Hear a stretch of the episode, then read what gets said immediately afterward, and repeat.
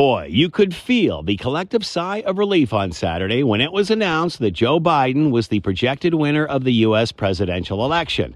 It was as if the non stop daily divisive ranting of Donald Trump stopped instantly.